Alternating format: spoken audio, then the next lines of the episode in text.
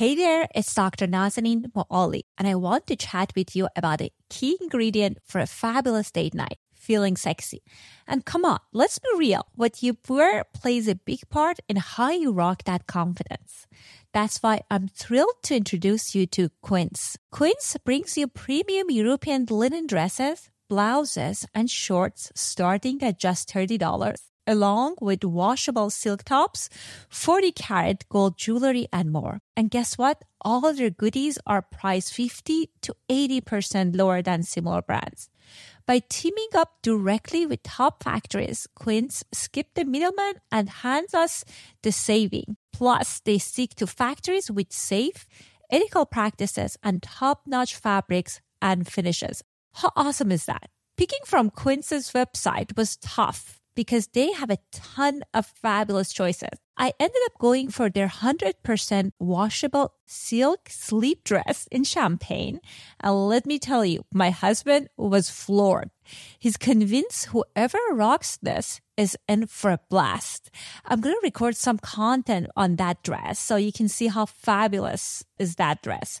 Elevate your date night style with Quince. Pop over to quince.com slash sexology for free shipping on your order and 365 day returns. That's quince.com slash sexology to get free shipping and 365 day returns. Quince.com slash sexology.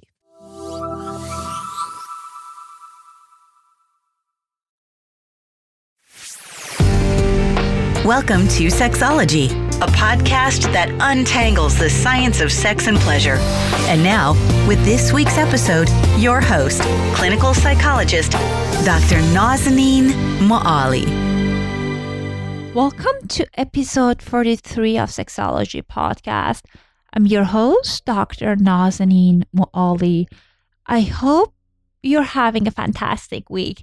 I'm doing this recording on Monday morning, right before my first client walking to my door, and I just finished two day experiential sexology workshop with Dr. Patti Britton in LA. The workshop name was Sexual Attitude Reassessment and Restructuring, commonly known as SAR. And this is a necessary training for clinicians and educators who would like to get um, further certification for sex therapy. And I'm so glad it's required because the goal is to help individuals challenge their own sexual values, attitude, and beliefs. And I think just it is, if you want to work in this field, you need to be aware of your own attitude and reactions around different sexualities and different expressions. As part of his training, Dr. Britton invited a group of transgender speakers. It was fascinating to hear them talk about their own personal stories and the biases and challenges they experienced through their journey of discovering their own gender identity and they talked about variety and diversity even among uh, transgender communities. And it was heartbreaking for me, honestly, to hear their stories. And I attended many of these panels. And I feel there are so many myths and misconceptions when it comes around sexual identity and uh, sexual orientation and gender identity. And unless people fit this very, very narrow description, people have very low tolerance about hearing who they are. And it was just painful to see. And that's why I wanted to talk and educate more people about these topics. And that's why I invited back Dr. Lisa Wade to join us today to talk about gender identity and sexual orientation. We had similar conversation early on in earliest uh, one of the earlier episode, but I think it's just such an important topic that I decided to have another episode on that. Dr. Lisa Wade was our guest in episode four, where she talked about her new book, American Hookup, which is one of the most downloaded episodes in this podcast. If you haven't checked it out, I highly recommend you go back and listen to that episode. Dr. Lisa Wade is an associate professor of sociology at Occidental College. Before receiving her PhD in sociology at the University of Wisconsin Madison, Dr. Wade earned a master's degree in human sexuality from NYU and a bachelor's in philosophy from University of California, Santa Barbara. Here's my conversation with Dr. Lisa Wade. Welcome back to another episode of Sexology Podcast. I'm so excited to have Dr. Lisa Wade in our show. She was our guest a few months ago and she talked about hookup culture. And I know many of you guys love that show. So if you haven't checked it out, please go back and uh, listen to that episode. Dr. Wade, welcome to our show. Thanks for having me. So early during the introduction, I was sharing with our audience how I feel we didn't have, so far, we didn't have enough shows talking about gender diversity and sexual orientation. And one of the reasons, and this is where I feel very vulnerable sharing that, but I feel that's not necessarily the area that I have extensive training and research on. And I'm so grateful that you accepted my invitation to come on the show. Oh, it's my pleasure. So let's start with talking about what is the difference between sex and gender? Well, so traditionally we've used the word sex to try to reference the fact that we are a species that reproduces sexually instead of asexually. So, uh, you know, way, way, way back in evolution, uh, the first living creatures would simply clone themselves, and that's how they reproduced. But uh, this wasn't very adaptive genetically because uh, they didn't have any genetic diversity or they had less genetic diversity than they could. And so, if some kind of threat came along, they maybe were less adaptive. And so, sexual reproduction, biologists believe, uh, evolved because it allowed us to mix up our genes more more often, and so create more genetic diversity, such that we our species were more robust uh, when we were faced with threats. And so that's why sexual reprodu- reproduction is so common in, in all kinds of species today. So when we talk about sex, we're really just talking about the fact that one part or type of person in the human species actually gestates the next life, and the other type of person generally just mixes up the genes uh, through sexual reproduction.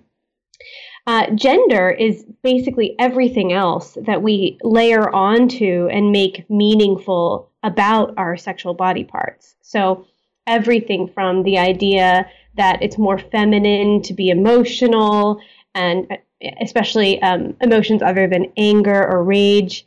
Uh, the idea that pink is feminine and blue is masculine. The idea that women are more interested in love and men more interested in sex pants versus skirts. I mean, you name it. All of the things that we add up to, that we sort of layer onto this idea of sexual body parts, uh, would count as gender. So, one thing that I often hear that people confuse is the relationship between gender identity and sexual orientation. Sometimes people use it, they think it's the same thing. So, help us understand what is the different and what's the relationship between those two. Sure. So, there's there's no relationship is the answer. um, a, a, person can feel all kinds of ways about their bodies, and they can feel all kinds of ways about how they like to to perform their gender identity. So a person can feel perfectly comfortable in whatever with whatever sexual body parts they have. And then layered on top of that they might perform um, identities that are a mix of masculinity or femininity or a different mix of masculinity or femininity or more masculine or feminine. Um, how how we sort of perform our gender identities how we mix up masculinity and femininity into our personalities and our interests and our behaviors. That is all very flexible, it turns out. And then who we actually are sexually attracted to is an entirely different thing that actually has no relationship to either what sexual body parts we have necessarily or um, how we perform our gender identity. So, what are some of the external, internal factors that you think to influence our gender identity? Well, you know, what we know about biology is that our bodies are very responsive to our social environments. we are a social species biologically, right? It is natural for us to be social. So all all our body is designed to to sort of process social cues, um, interpret our social environment, respond to our social opportunities. So it's really it's really sort of a, a wrong question to ask like what about this is biological and what about this is social? Because it's always both. And it's it's not not even just like it's 50% biological and 50% social or even 80-20 or 20-80 it's not even that. It's that we literally are always this cyclical um, process of, of both of those things. So um, whether or not our, our, our sexual our sexual bodies are, are created by our particular genetic code at the at the very very beginning of our lives but after that uh, everything is kind of up in the air. And it depends a lot on what we encounter. So, if, for example, being a masculine woman or a feminine man is something that's possible in your social environment, then it's much more likely that you may end up being that way and feeling comfortable in that kind of skin.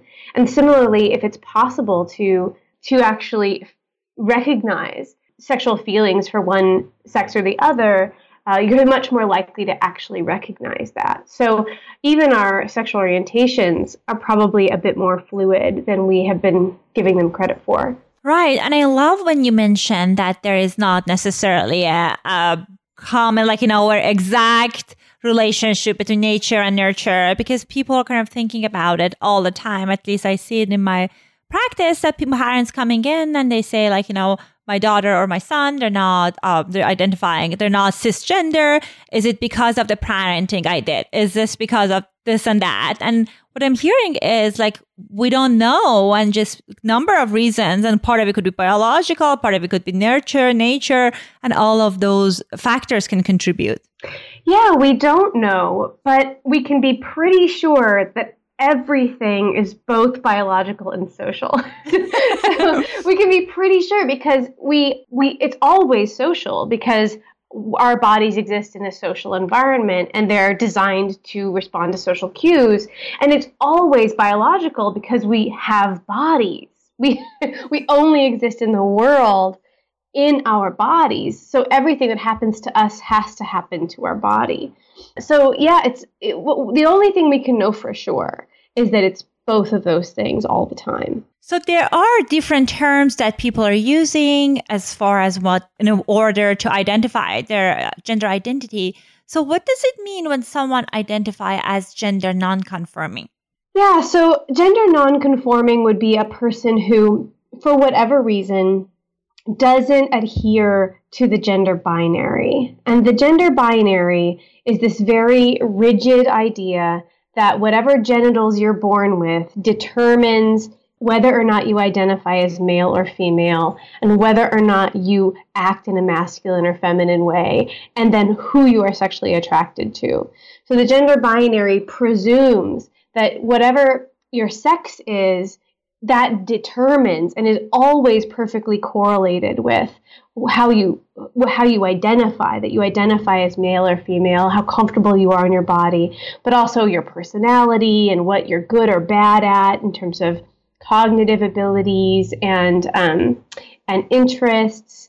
And then further on for, further that that if you are born with male genitalia you'll be attracted only to people with female and vice versa. So that's the gender binary. It's just this very very rigid idea that there's two and only two sexes and once we know what genitals you have we pretty much know everything else about you um, that's that's actually in cross-cultural and historical perspective a really unusually strict way of thinking about sex and gender and sexual identity. Um, and so, but that, that, that's the one we've been using um, at least since the Europeans colonized this continent. And so, um, someone who's gender nonconforming is just someone who looks at that very, very strict set of rules and says that that doesn't apply to them necessarily. Right, and I and and I li- really like when you talk about how like historically people want to define one based on the genital that they were born with, and I know with intersex, the argument that I used to hear from urologists was that if they keep both uh, genitals, then how would they know how to parent their children? Which is sounds like very odd, but it, it just it baffled me that like the physician used to make the, that decision for the person. Yeah, I mean, the fact that we feel like we need to know whether or not our child is male or female to know how to parent them is a it, it is symptomatic of that gender binary because theoretically we want all of our children to be you know um, hardworking and kind and um, ambitious and nurturing and you know communication and mathematics. Theoretically we'd like them all to be all those things but in practice it we use sex as a guiding tool, a way in, in, which to know how to interact both with our children and each other. And that's all symptomatic of this gender binary ideology that we live with. Right. And some other thing that makes me kind of surprised is how people think if you're a cisgender person, you're more capable. And then they do all this kind of uh, discrimination for transgenders. And I, we recently heard about military exclusion. So, what's your thoughts on that? Well, usually when social rules are enforced in an aggressive way, it reflects some kind of desire to preserve power. So, to back up a second, in order to have inequality between two groups, you need two groups, right?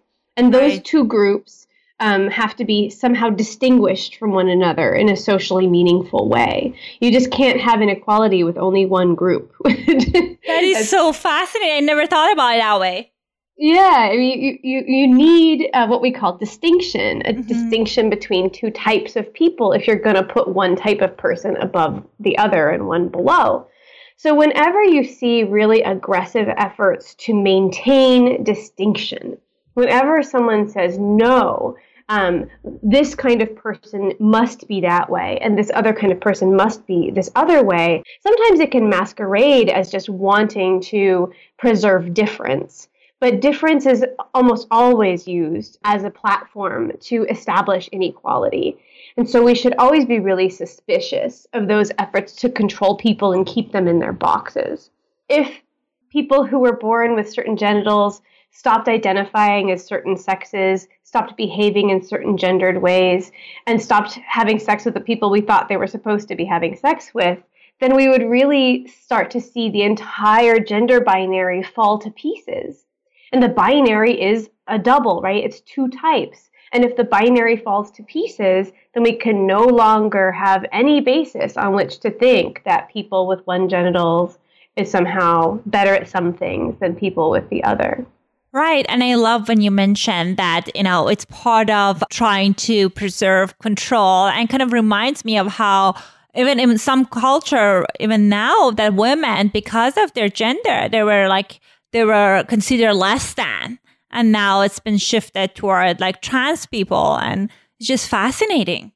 Yeah, because so there's the two things, right? First, we need to keep reminding we, we, we need to keep the reminders going that somehow women are less than men, that somehow we are less likable, that we're less good at certain at the things in life that are rewarded, right? We're less we're less talented at the things that deserve compensation and esteem. Right? That that kind of thing is going on all the time but that's only the that's the stage two of maintaining inequality. The stage two is keeping everyone believing that there's such a such a thing as men and women and that men and women are meaningful categories. Right. And i am familiar with a number of different identity development models.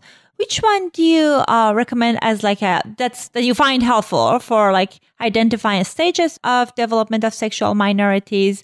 How do you gotta go about that well, if I was going to give advice to just your everyday person out there in the world trying to navigate this uh, sort of explosion of different types of people around gender and sexual orientation, I would just recommend that people um, defer to whatever the other person says. So I don't think it's really important that our average, you know, uh, in our daily lives, right. we, we have a have some like particular idea of how people um, become to be who they are. But I think what's what's really important is just remembering that anything is possible and everything is okay. And so it's just best to kind of not be particularly invested in how other people behave or whether or not their genitals match uh, the color of, of shirt they're wearing um, and just sort of let other people take the lead in defining themselves for you right and one thing that i noticed that's very challenging and at least as like as i was going through my training i noticed that there are many people are interested and curious to learn more about these topics. And it's just because of the discrimination and the hate and all the negativity around these topics, it's just like people don't know how to address and find resources and information about this topic. At least I think for therapists, it's important because we see range of different clients and for competency it's important to be able to have understanding of one's development and also their psyche so what would be the good kind of resource for when people want to learn more about gender identity and sexual orientation i mean there's I, I, I don't have a particular website that I would share, but there's tons of information out there. You know, I think I think too, a lot of people are very concerned that somehow if they don't respond correctly, especially if it's their children or someone that they love, that um, that they're going to somehow hurt someone. And really, the only way you can hurt someone is by telling them that they're wrong or bad. But just validating where they're at, uh, being tolerant as they try to figure it out, uh, knowing that wherever they settle in terms of their identity and their the performance of their identity, it might change too, and that that's got to be all right with us as well. Um, accepting fluidity in people's gender performances and identities and sexual orientations. You know, even if one's a therapist dealing with a client, I think sometimes it's important just to give permission and just to say, you know, wherever you're at with your identity and how all these pieces are coming together is fine. And if if you're going somewhere else, that's fine. And if once you arrive there, you decide to end up somewhere even further away, that's fine too. Right. I think like just suggesting that none of this is really that important right. at all. Right. It's the most important thing to do. And you mentioned about parenting, and I think in a society that's filled with hatred and suspicious and negativity, again, for like people who are like sexual non-confirming, I know that in some areas, in some countries, children can get bullied and can be very dangerous and scary. So how can they, how can the parents support their children when they find that they're not necessarily conforming to a gender binary? I think that's a really a really good question and a really hard thing for parents to deal with. And so sometimes parents respond by trying to push their child to be more gender conforming. And that almost never, insofar as that works, it only works by suppress by, by forcing a child to suppress to suppress a part of themselves and making them feel bad about that part of them. So if I think a parent it's it's very real. This concern with bullying is very real, and I think parents should be really really open with their children and say who you are is beautiful and I love it, and I don't want you to be any different. But the world isn't a fair place and there may be spaces in which you get to express different parts of yourself more easily than others. And let's talk about what that looks like. But in, but always reiterating that like at home with us, you know, whoever you are is wonderful and we accept you completely. Um, that sort of balance would be what I recommend, as opposed to trying to protect your child by trying to control how they feel about themselves.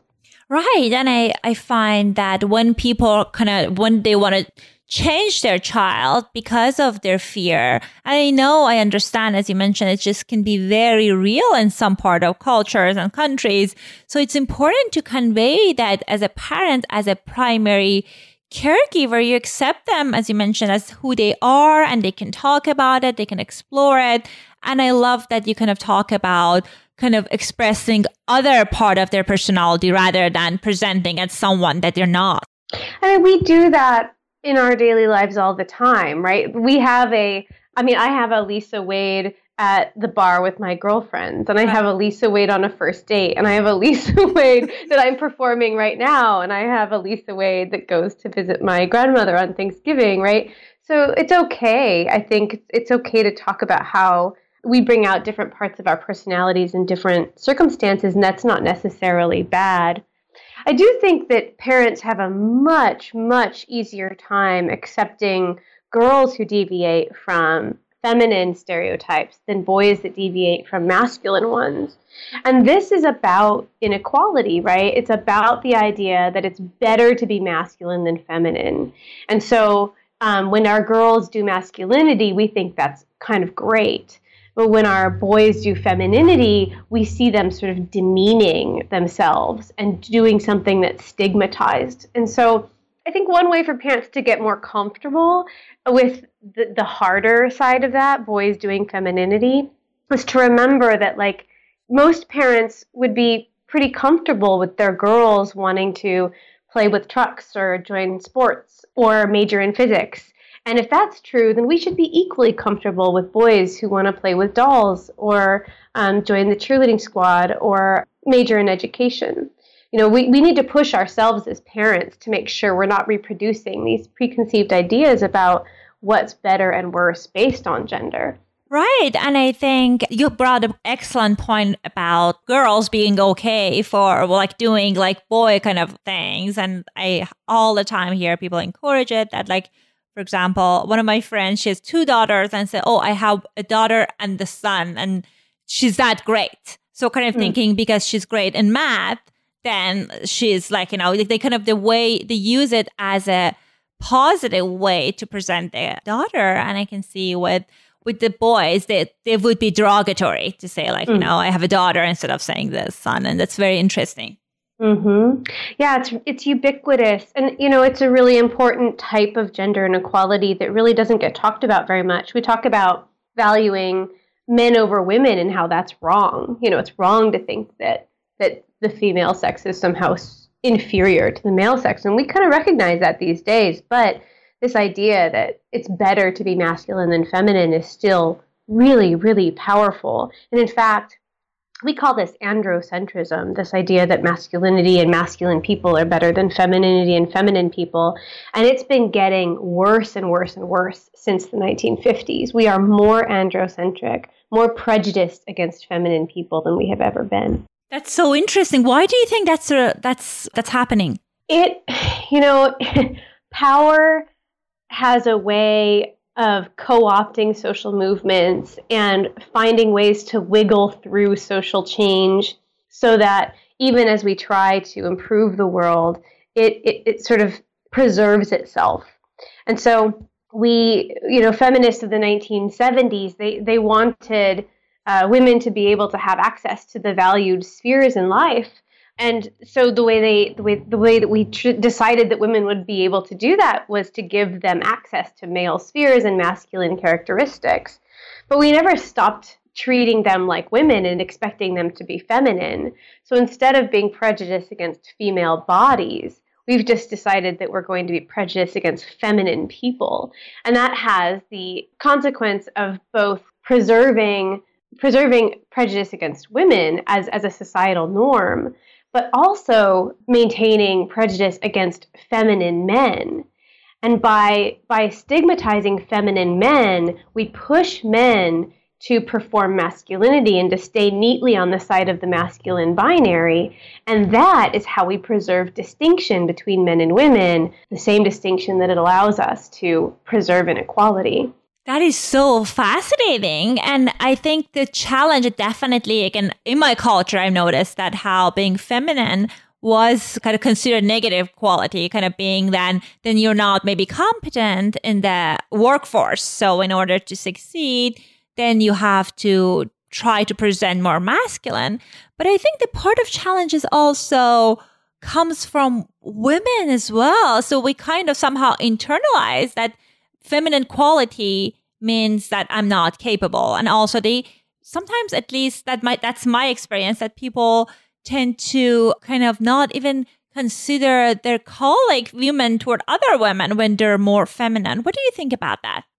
Oh, that's absolutely true. I mean, when I talk about those of us who uphold the, these distinctions and buy into inequality, that's everybody. And even those of us who are uh, very, very concerned with inequality and, and consider it, you know, part of our life's work to try to undermine these things, we still carry, most of us still carry implicit biases that we don't even have conscious access to. So we're, we're, we all internalize whatever biases our society has like sort of send, sends to us. I mean, remember when we talked about how we're always both biological and social? Like those social inequalities become embedded in our bodies. Uh, we have hormonal responses in, in, in response to these these um, inequalities. We have cogn- we have cognitive arrangements in our brains that reproduce these inequalities. Right? It's all of us, and and you'll see a lot of women who, in response to this, they think, well, the best way um, for me to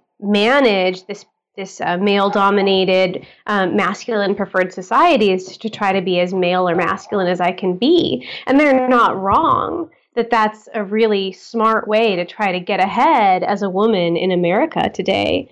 But it's not the same thing as undermining gender inequality. In fact it just re- reaffirms it by by val- valuing and seeking to seeking to pursue male pursuits and, and, and masculine characteristics. I love this conversation because it's very different than as a psychologist, I often see things like one to one. And I love it when I hear about bigger picture and what's going on in society and how it impacts us as individuals. So thank you for sharing those great input and information.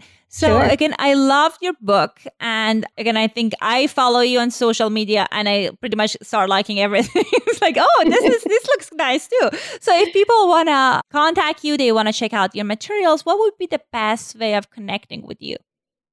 Well, uh, my website is lisa-wade.com, so that's really easy. And if you Google my name, it most everything will come right up. And I'm happy to interact with people on, on Facebook or Twitter, on Instagram all of that is I'm, I'm on all all those platforms. Awesome. And I'll make sure that I put the information about the website and your social media in our show notes. So if you want to get contact, get in contact with Dr. Wade, you can check the show notes. Thank you so much for your time. This was so helpful and lovely.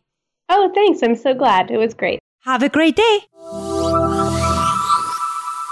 I hope my interview with Dr. Wade gave you more insight on topic of gender identity and sexual orientation. I know this is a vast area and I'm planning to have further episodes on this topic. But I hope it gave you a good this interview gave you a good introduction to exploring your, your own sexual orientation and gender identity, but also kind of examining uh, your own discriminations and reactions to individuals who are different than you. If you like listening to this podcast, it means a lot to me. If you take a second and write us an honest review on Apple Podcast or Stitchers, I'll talk to you guys next week. Thanks for listening to Sexology Podcast. For more great content, visit www.sexologypodcast.com. Please be advised that information presented on this podcast is not a substitute for seeking help from a licensed mental health provider.